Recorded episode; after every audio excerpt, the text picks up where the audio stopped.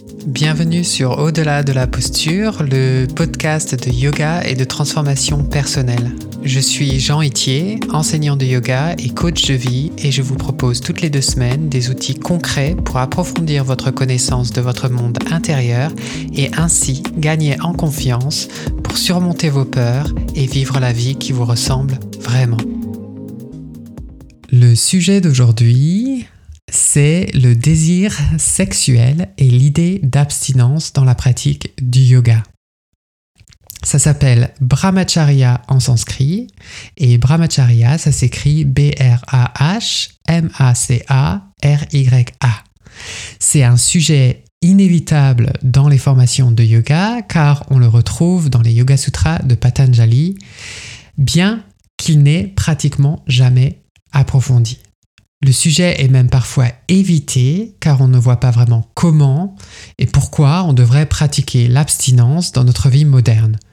C'est vrai, quand on y pense, pourquoi se restreindre alors que l'activité sexuelle est censée nous faire du bien et a tant de bienfaits au niveau physique et mental? Après tout, le sexe diminue le stress, améliore notre relation de couple et a même des effets antalgiques.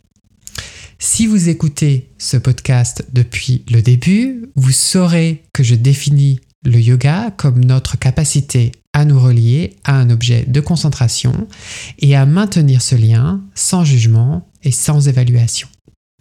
De cette manière, nous créons un espace entre nous et l'objet pour observer nos croyances et nos conditionnements au sujet du dit objet. Il devient donc intéressant de faire une pause ou de faire un break temporaire pour créer un espace et faire le point. L'abstinence, c'est comme décider de faire un jeûne pour créer un espace bienveillant à l'intérieur duquel nous allons explorer notre dynamique relationnelle à la nourriture. Nous allons observer et apprendre à faire la différence entre la sensation physique de faim et notre faim émotionnelle. De la même manière, nous allons nous abstenir de toute activité sexuelle afin de faire la différence entre l'instinct sexuel et ce que nous pensons et ressentons par rapport à ce désir. Car ce que vous pensez de votre sexualité est en grande partie influencé par la société, la culture, la famille, la religion, l'éducation, les lois du pays dans lequel vous vivez, les médias et bien évidemment votre expérience personnelle. La vérité, c'est qu'il n'y a pas de bonne ou mauvaise façon d'avoir des relations sexuelles. C'est à vous de décider ce avec quoi vous êtes à l'aise.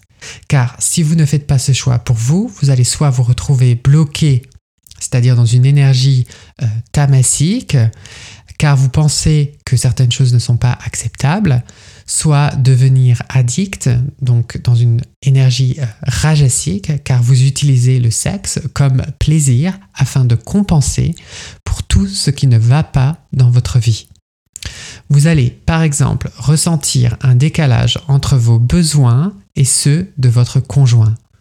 Vous allez peut-être penser qu'il y a quelque chose qui cloche chez vous, car vous ne désirez pas faire l'amour à la même fréquence que lui que elle. Vous pensez que le sexe, c'est quelque chose de spontané et que donc vous ne devriez pas le considérer comme un devoir conjugal. Il est même possible que vous pensiez que la libido diminue avec l'âge et que donc ça ne sert plus à rien d'essayer de résoudre ce problème.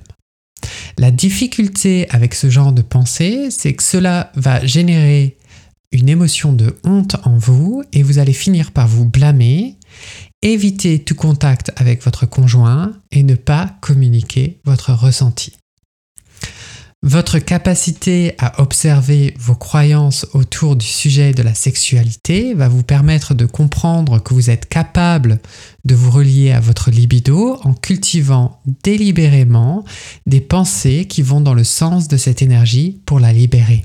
Vous y reliez sans jugement et la laisser s'exprimer de la manière qui vous convient.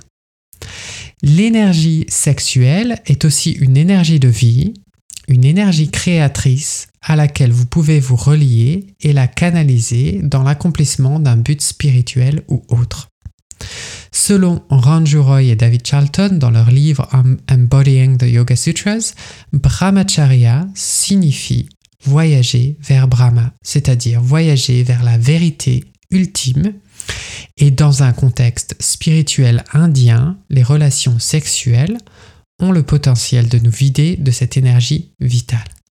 C'est pour cette raison que certaines pratiques yogiques nous encouragent à conserver cette énergie dans le but de la sublimer afin d'atteindre notre objectif spirituel.